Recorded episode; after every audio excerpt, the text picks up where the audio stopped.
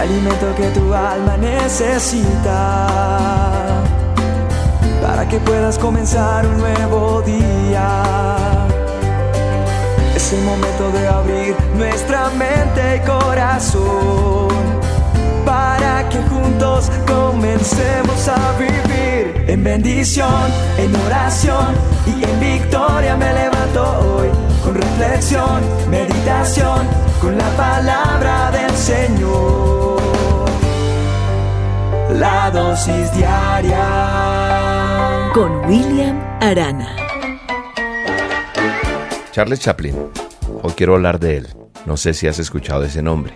Bueno, Charles Chaplin fue un gran personaje británico que hizo reír sin decir una sola palabra, sin tener que hablar diferentes idiomas, simplemente con el talento y el don que tuvo Charles Chaplin, un actor, humorista, compositor, productor, guionista, director, pues fue el hombre que con su personaje Charlotte en diferentes películas hizo, repito, reír a mucha gente sin decir una sola palabra. Se le considera un símbolo del humorismo y del cine mudo. Pues bien, Charles Chaplin, ¿por qué tiene que ver en esta dosis? Porque hoy quiero contar una historia que me impactó mucho de él.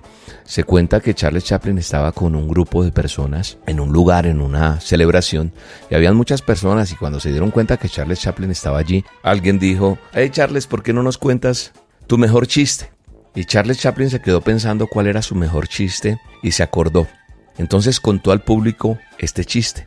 Los presentes se rieron a carcajadas, aplaudieron todos, estaban felices de este chiste. Entonces volvió a contar el mismo chiste Charles Chaplin. Pero en esta ocasión apenas unas cuantas personas se rieron y aplaudieron. Por tercera vez contó el mismo chiste, pero esta vez nadie se rió. Y entonces Charles Chaplin les preguntó, ¿qué pasó? ¿Por qué no se ríen? Y entonces alguien dijo, porque lo has contado tres veces, ya no lo sabemos, ¿para qué nos vamos a reír?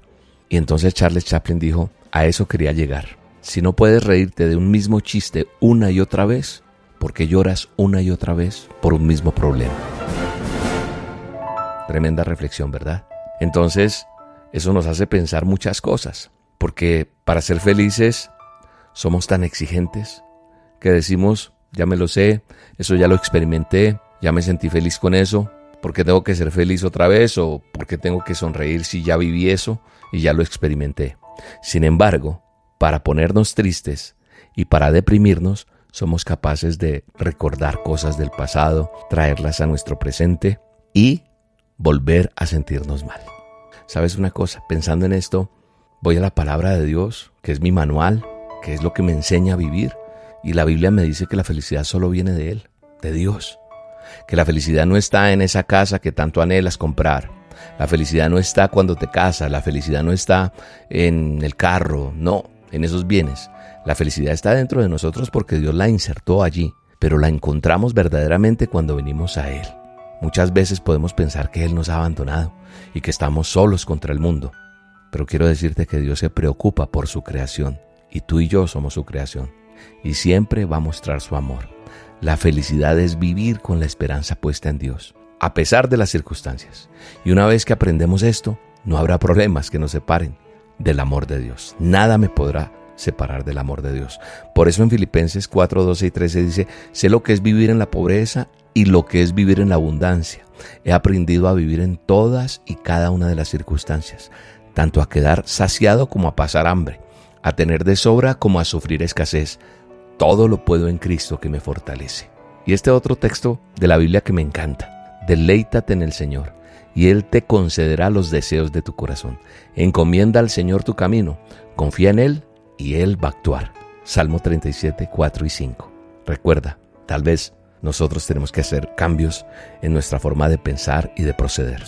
Hoy es el primer día del resto de mi vida y yo decido ser feliz con Cristo. Un abrazo y que Dios te bendiga.